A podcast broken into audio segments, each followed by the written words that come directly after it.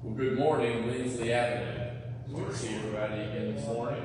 Very glad that everyone is here. I want to spend a few moments today talking about 1 Peter chapter 1, kind of the second half of 1 Peter chapter 1. And the focus I want us to bring to that passage is on the idea of being children of God, what Peter says about that and what that should mean to us. We're going to walk through the text fairly specifically, one phrase or two at a time. So if you have your Bibles want to turn over to 1 Peter chapter 1, you'll be able to follow along with us uh, with the uh, presentation, with the screens as we go through it. So picking up with what uh, Thurl read just a moment ago, we read, Therefore, preparing your minds for action and being sober-minded, Set your hope fully on the grace that will be brought to you at the revelation of Jesus Christ.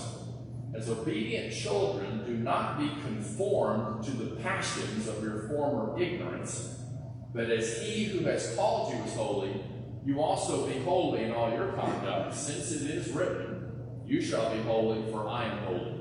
And that last phrase is a quote from three different verses in the book Leviticus. The quote is repeated three times in the book of Leviticus. You shall be holy, for I am holy.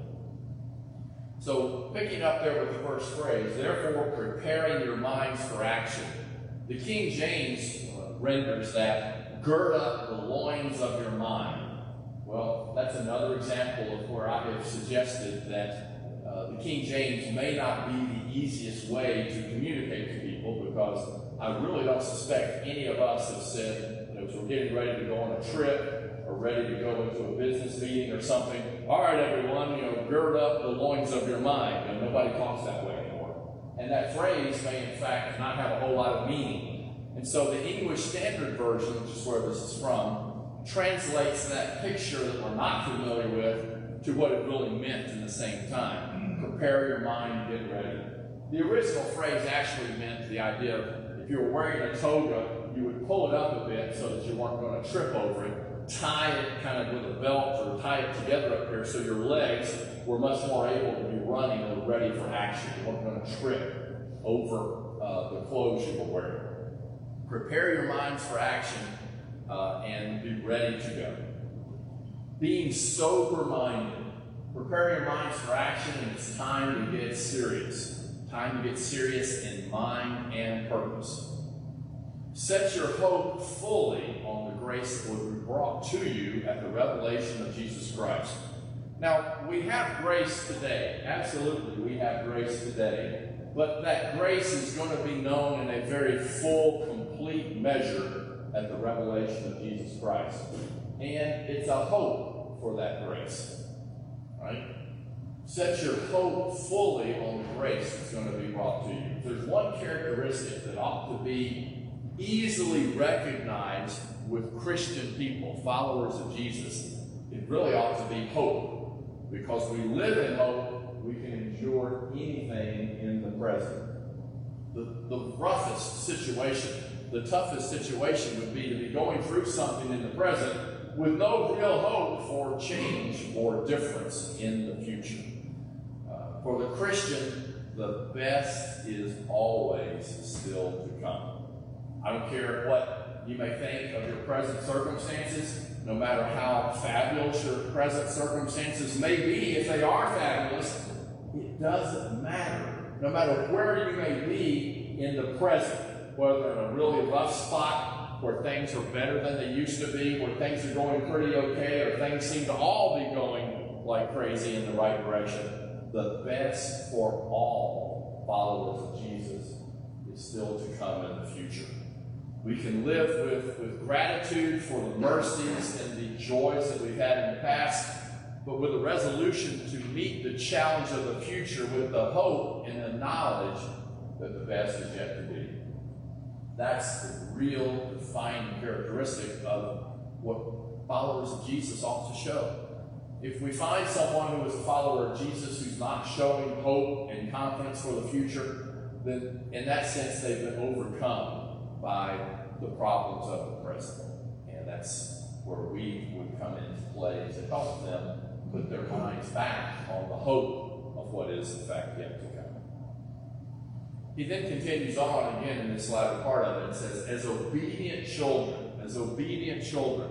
Thinking here of Ephesians 6, children, obey your parents. This phrasing, as obedient children, children who are doing what they have been asked or told to do, it's a very common phrasing that was found in, in the Greek Old Testament. So uh, Peter is, is using a phrase that his hearers would have been very familiar with. Do not be conformed to the passions of your former ignorance. You know, the way we used to live is not how we're supposed to live today. If our minds are ready for action, which is what Peter said in the opening part of these verses today, if our minds are ready for action, what action? What action? Actions related to sin and the way we used to live, or actions as obedient children? You know, in Romans chapter 12, Paul had said, Do not be conformed to this world. Do not be conformed. Do not pour yourself into the mold of the way we used to be. The way people who have not yet become followers of Jesus are still living. As children of our Father, we are to live differently. We are to live differently. How do we live differently? Paul would say, by the renewing of our mind, by having our mind and our ways of thinking clear and changed to focus on God rather than on ourselves. Acts 17, verse 30. Paul, when he's in Athens, which we'll be talking about on Wednesday night in a couple of weeks, Paul told the people in Athens, the philosophers, the times of ignorance God overlooked in the past but now he commands all people everywhere to repent. Whatever happened in the past is in the past. Now God commands everyone to repent. But as He, God, who has called you as holy, you also be holy in all of your conduct, since it is written, You shall be holy because I am holy, for I am holy. God is supremely different. That's really what holy means. Supremely different separate, not like anything or anyone else. Well, Isaiah 6 3 Holy, holy, holy is the Lord of hosts. The whole earth is full of his glory. He says, because God is holy, since God is holy, because he is holy, you also be holy in all your conduct. How are we to be holy? Well, we can't be holy in a sense in the same way God is holy because God is supremely, uniquely different. But because God is different, we are to be different in what way? Peter says, in all of our conduct. Our standard is God, not how we used to live. What does that mean? In our day to day conduct. Being holy means keeping our language pure keeping our language pure. If you were to record our language and play it back compared to someone who is not a member of God's family, not a follower of Jesus, playing them together, our language should stand out because it shouldn't sound like people talk who are not followers of Jesus. Our language should be pure. We should not be watching impure things. Whatever goes into the eyes stays inside, and that can affect whether we act and speak as pure, holy people. Being sexual only within marriage, not being intoxicated. It's rather difficult to control our thoughts and actions if we aren't aware of our thoughts and actions. Not being full of anger or hatred and all sorts of things. God calls those kinds of behavior sinful. He does. Being holy means being God-like in living the way He wants us. That's what being holy means. Again, if you were to have someone record my day versus recording the day of someone who is not a follower of Jesus, would it look different? Would it look different? It ought to. Absolutely right. It ought to look different. If it doesn't, if the person who's not a follower of Jesus is using uh, inappropriate language, or they're intoxicated, or they're being impure, or they're doing activities they shouldn't be. And you look at my day and it's the same. I'm not really doing what God wants, which is to be different. God is love, and so my life ought to be focused on love, not sin, and not lust. Since it is written, right, back to the text, since it is written, it's he who has called you is holy, you also be holy in all of, all of your conduct. Why? Because it is written. That kind of somewhat, somewhat of a formal introductory phrase is used many times when referencing Scripture. It means a quote is coming, an authoritative quote from something God has said before, right? When you see that phrase, there's no doubt that what follows is coming from God. And in this case, you shall be holy. Why? God says, because I am holy. Three times in Leviticus, we talked about that a moment ago, three times that phrase occurs. Not just once or twice, but three times. I suspect that's to make sure we don't miss it. Right? Have you ever you know, remember back to when you were home as a youngster? Remember, did mom ever tell you something more than once? She had to with me. Why? The first time, in and out, right? Right? From one ear out the other is what they used to say. Second time, God here says it three separate times because He really wants us to know I need to be different. Why? Because God is different. I need to be like God. I need to live my life more like God than the way I used to before I came to know Jesus. So, does God want me to live as I used to be or to live differently? No need to guess. We know the answer to that I need to live differently. And if you call on him as Father who judges impartially according to each one's deeds, calling out to God, praying to God, if you call on him as Father, well, that, this brings an interesting little aside. If you look at how God's relationship to all of us is described throughout the history of the Bible, there's some interesting changes from Genesis and Exodus, often referred to it as the God of your fathers. God sounds as if he's something your, your fathers, your ancestors used to speak to. To my Father, my God in Psalm 89, to Malachi saying, Have we not one Father? To Matthew, New Testament times, our Father who is in heaven. God is close to all of us today. He's been close all along, but our knowledge of the fact that He is close has been told to us. If you call on Him as Father, who judges impartially. You know, on the day of judgment, the rich person's not going to be able to pull any kind of shenanigans and get away from what they've done in the past. You know, our judgment today is supposed to be impartial. We all know it sometimes doesn't seem to turn out that way. God cannot be bribed. God's judgment is going to be impartial.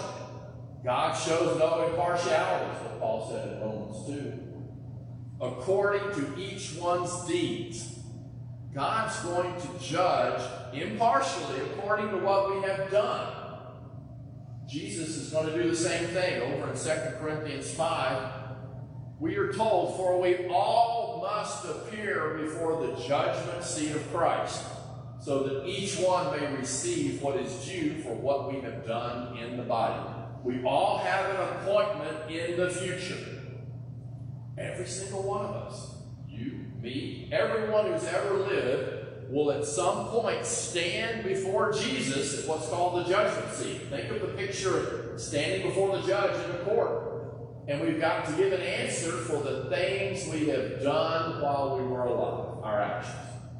What answer am I going to give to the times that I live for myself? There is no answer. Even to say this way, there ain't no answer.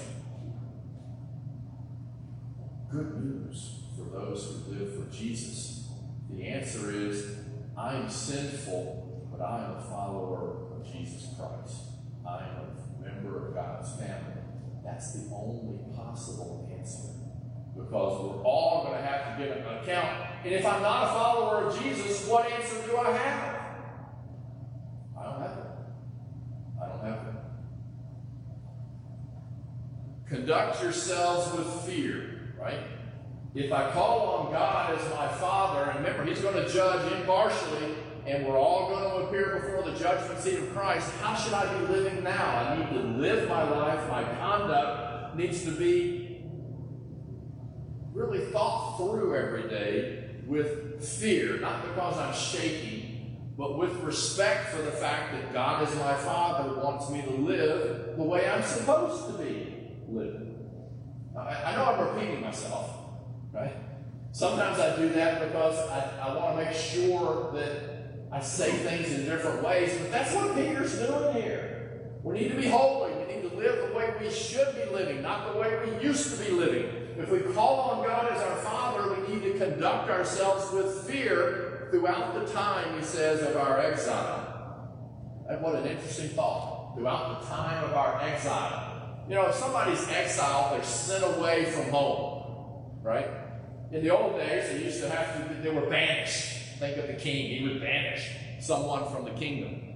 Well, the language being used here is that while we're living here on the earth, we're actually away from home. We're in exile now, living here on the earth. Where does that suggest home really is? Back where we came from, where we're going. The Christian is just a stranger, a sojourner, an exile here in the world. This world is not our home. It's not. What happens here is not anywhere near as important as where we are going, where we are going. Knowing that you were ransomed, right? I'm an exile in here and now, and the way I'm going to get home is to have that penalty that price that has to be paid for all these choices I have made to be paid. But how do I possibly pay it? What answer can I give for the choices I have made to live for myself? Again, there ain't no answer. Jesus is the one who's given the answer. Jesus is the one who has paid the price for the things I have done if I'm a follower of Jesus, a member of God's family. I was ransomed from the futile ways, the pointless ways inherited from your forefathers, the way of death where we were walking, living for ourselves, doing what we wanted to do instead of what we really knew God wanted us to do. Knowing that you were ransomed, how? How was I ransomed? Not with some perishable thing such as gold or silver, but with the precious blood of Christ, that of a lamb without blemish or spot. You know, a ransom is usually paid with money or gold. In the news these days, there are all these uh, cyber criminals, right? The ransomware that lock up computer systems. They're being paid with this thing called Bitcoin. Give me five hours to talk about it, and I bet I still can't explain everything Bitcoin is supposed to be. But it's certainly some kind of money-like thing, right?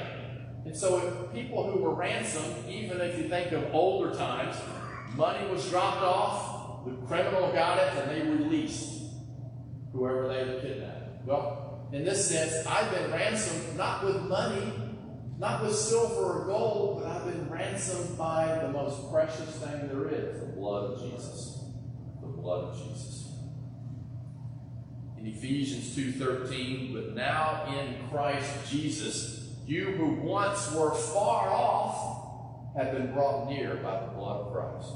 Those of us who used to be so far away from God, living for ourselves, living in lust, living impure, living intoxicated, living lies, whatever it may be, if we had been living for ourselves, we were so far away from God.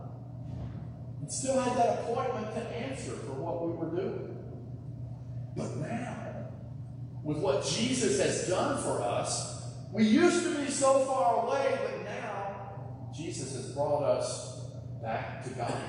He's reconciled us to God. He's brought us near to God because He has paid the price and answered for all these things that we did in the past. Now, if I continue living like I used to live, do you expect Jesus is going to be looking at us going, What are you doing? You're supposed to be living differently now, how can you go back? How can you go back? That's up to us. We're making choices of living differently than we used to live because of what Jesus did for us. The blood of Jesus, like that of a lamb without blemish or spot. 24 times back in that book of Leviticus where it said, You need to be holy because I am holy, right? 24 times God had said that a sacrifice had to be without blemish. You know, you're not going to get a piece of wilted lettuce and put it on the plate to serve to God. It's got to be the best there is. And the best, only possible sacrifice for our sins was is the life of Jesus who lived with no sin. And he gave himself for me. He gave himself for you. Why? So that I would be different. Remember, again, the, the language we talked about, recording my life versus recording the life of someone who's not a follower of Jesus, there has to be a difference. When we become a member of God's family, it's got to be clear that we're not living for ourselves any longer. Jesus was foreknown before the foundation of the world, but was made manifest, appeared, was shown in the last times for the sake of you who through him, who through Jesus, are believers in God, who raised him from the dead and gave him glory, so that your faith and hope are in God. That's where it needs to be, no matter what I face every day. Faith and hope needs to be in God. Jesus and the role he would fill was known before the world was ever created by God. And he was shown in the incarnation in those last times. Why? So that we might be believers in God and have faith and hope in him. Having purified your souls by your obedience to the truth for sincere brotherly love, becoming members of God's family by obeying the truth, which is understand what Jesus did for you, change your life from wrong to right. And as I usually say at the very end of the sermon, by being immersed in water, which he tells us to be, to be baptized, to show that I'm dying to the old way I used to be, and I'm going to be raised up to be a different new person. When I become that new person, what am I supposed to do? Love one another earnestly from a pure heart. We are to have a deep, sincere, intense love for one another. You know, have to understand what my brothers and sisters are going through, what they feel, what they think, what they hope, what they need. Why? Because we're family. Because we are family. This is not some sort of a social gathering where, uh, you know, somebody is a, is a fan of the Titans and somebody else is a fan of the Titans and they're hey, good to see you, brother, go Titans, and then everybody goes home or something. This is supposed to be family in the same way as if we were born to the same father, the same mother. Because guess what? If we're followers of Jesus, we have been born again to the same Father. We are family every bit as much as if you have a physical brother or sister. And we have to love one another from a pure heart. You know, sometimes I worry that maybe our hearts aren't as pure as they ought to be. Maybe that's why love isn't shown the way it's supposed to be. Having purified your souls by your obedience to the truth for a sincere brotherly love, love one another earnestly, intensely from a pure heart. Since you have been born again, we talked about that. That's this process of being immersed in water. You've been born again, not of a perishable seed, but of an imperishable through the living and abiding Word of God. For, another quote here, this is from Isaiah, the italics. All flesh is like grass, and all its glory like the flower of grass. The grass withers and the flower falls, but the word of the Lord remains forever. The way we know what God wants us to do is through His Word. And that Word, hearing that Word and the Word coming into our heart is what motivates us generates in us the desire to change the way we live, the desire to become a follower of Jesus. He says, since you have been born again, that's why you love one another, because we're now members of the same family. Not of perishable seed, but of imperishable seed. The seed we are born from is not going to go away. It's not going to perish. It's not going to wither. Through the living and abiding Word of God, the source of truth. You can't find truth by staring into a, a, a, a candle. You can't find truth by smelling some sort of incense. You can't find truth by just staring up into the sky. Truth comes from hearing what God has to say. And that's found in the Bible. That's found in the Word He has left for us. We are remade by that entry of that seed, the Word coming into our hearts. And that picture really comes, you can think about it from a parable Jesus gave, the parable of the sower back in Matthew 13. Explaining it, Jesus says, And as for what was sown on good soil, this is the one who hears the word, understands it, pulls it into his heart, understands it, and that individual bears fruit.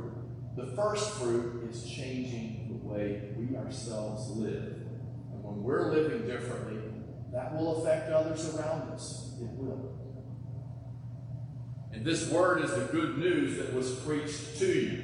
This message of Jesus that we try to share each week, that we ought to share each day by how we live, living differently. People saying, Why is it that you're never talking the way Joe talks over here? Why is it that you're not doing these things these other people do? And the answer can simply be, I just try to be a follower of Jesus and love people. Right up here in our heads. So if I am a follower of Jesus, if I have obeyed the word that was preached, if I have become someone who's living differently, look what he says put away all malice and all deceit and hypocrisy and envy and all slander, like newborn infants, like babies. Long for the pure spiritual milk, that by it you may grow up into salvation, if indeed you have tasted that the Lord is good. This is the good news that was preached to you. The, the, the, word that Jesus came, that he lived and died for you, that he lived and died for me.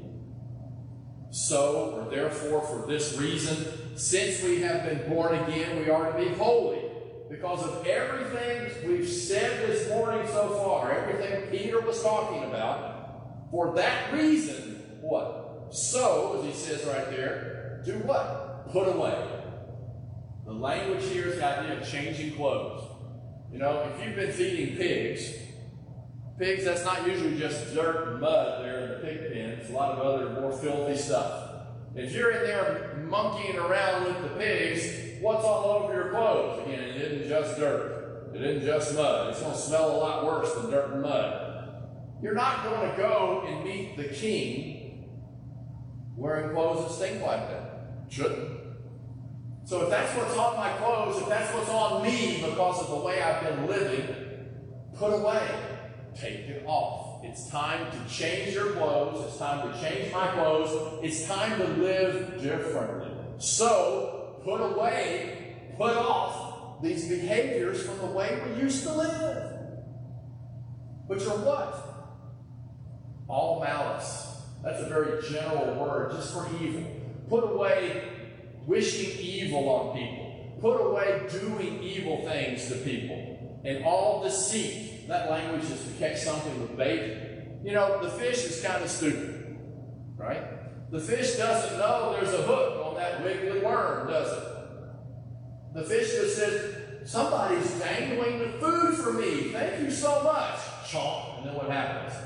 Ow. Because that hook's got it. Sometimes that's the way we treat people. We are deceitful. We lead them to think one thing and it's actually something else. Don't do that. I'm not suggesting don't be a fisherman. Right? If you want to fish, fish. That's okay. Being deceitful to the fish is okay, not to other people. And hypocrisy. Pretending to be one thing when you're really something else. That's, that's essentially lying. Being involved in hypocrisy is lying. And envy so long as self remains active, so long as I'm thinking of what I want, what I should have, I'm going to want things other people have. Got to put that away. Can't be wanting things somebody else has because really that's saying I'm still thinking of myself. Can't do it. And all slander. Usually when you're talking bad about somebody else, it's because you want to bring them down to where you are. With all these, if they're present, you really can't be loving people. How can I love people if I'm deceitful? How can I love people if I have hypocrisy? I'm trying to pretend I'm somebody I'm not. How can I love people if I'm talking bad about them? How can I love people if I just have evil in my heart towards somebody? You're not. If you've got these, you're not loving people. Like newborn babies long for pure spiritual milk. You know, babies sure seem to long for milk. Unfortunately, as I recall, usually it was around 3 in the morning. Pointing at my son over there. I remember that. Why? Babies don't care what time it is. They want milk when they need it, when they're hungry. That ought to be us. We need to long for milk, which is, in fact, the word that God has left for. And it really shouldn't matter. We shouldn't long for it only Sunday mornings at 1030. Long for the milk. I want to know what God will say to me. I want to read what He has said to me. I want to know what He wants from me. That spiritual milk. In Hebrews 5, we read, Although by this time you ought to be teachers, you need someone to teach you again the basic principles of the oracles of God. You need milk, not solid food, for everyone who lives on milk is unskilled in the word of righteousness since he's only a child. I need to know what God says to me. I need to know what's written, what Jesus said, what God has said to me. I need to know how I'm supposed to live because Jesus has saved me from the way I used to be. By that word, then, we may grow up into salvation. The babies are really cute, but not when they need a shave. You ever seen a baby who actually needed to shave in the morning? No. Shouldn't, but sometimes grown people who need to shave still acting like babies, aren't they? Well, if I'm a follower of Jesus, if I've been studying what Jesus wants me to be, it's one thing to be a brand new child of God. That is a baby. The baby's trying to figure things out, doesn't know any better. But if I've been trying to listen to what Jesus and God have to say for years, time to grow up. Can't be a baby and need to shave every morning. How do I become a grown up in God's service? If indeed you've tasted the Lord's good, and we have, the only way to grow is to focus on the Word. So here's what I want to encourage us all this next week. Look for the milk, look for the Word, read what God has to say to you, and I will do the same about how I'm supposed to live. One way is to read back through 1 Peter chapter 1, whether that's in the handout that you have or can get, or in a Bible itself. 1 Peter chapter 1. And if you don't have one that you can read through this week, we'll be glad to get you one. See what God wants of us. What He wants is, if you're a member of God's family, you've got to be different. You've got to be different. Now, if you're a member of God's family and your life doesn't look any different than someone who's not a member of God's family, you need to change You need to come back to what Jesus wants you to be. And if we can pray for you this morning, if you will come and say, I need to live better than I have been, we will gladly approach God on your behalf, as we all need to do better. And we will ask God to forgive and give you strength and power to be a better person. If, however, you're not yet a member of God's family, then you really need to get your life the direction it needs to be. Jesus came and died so you will not have to answer before the judgment seat of Christ for all the things that you have done. That's an appointment we all have. The only hope at that appointment is to be someone that has followed Jesus. And you do that by understanding that He lived and died for you. You do that by deciding to change your life and to start living more for your uh, Jesus than to live for yourself. And you need to be immersed to die in the old ways of living so that Jesus will forgive you for all those things you've done in the past. If either of those describe you, if either of those are things we can help you with this morning, please, please don't let this time slip away. Come as we stand and sing.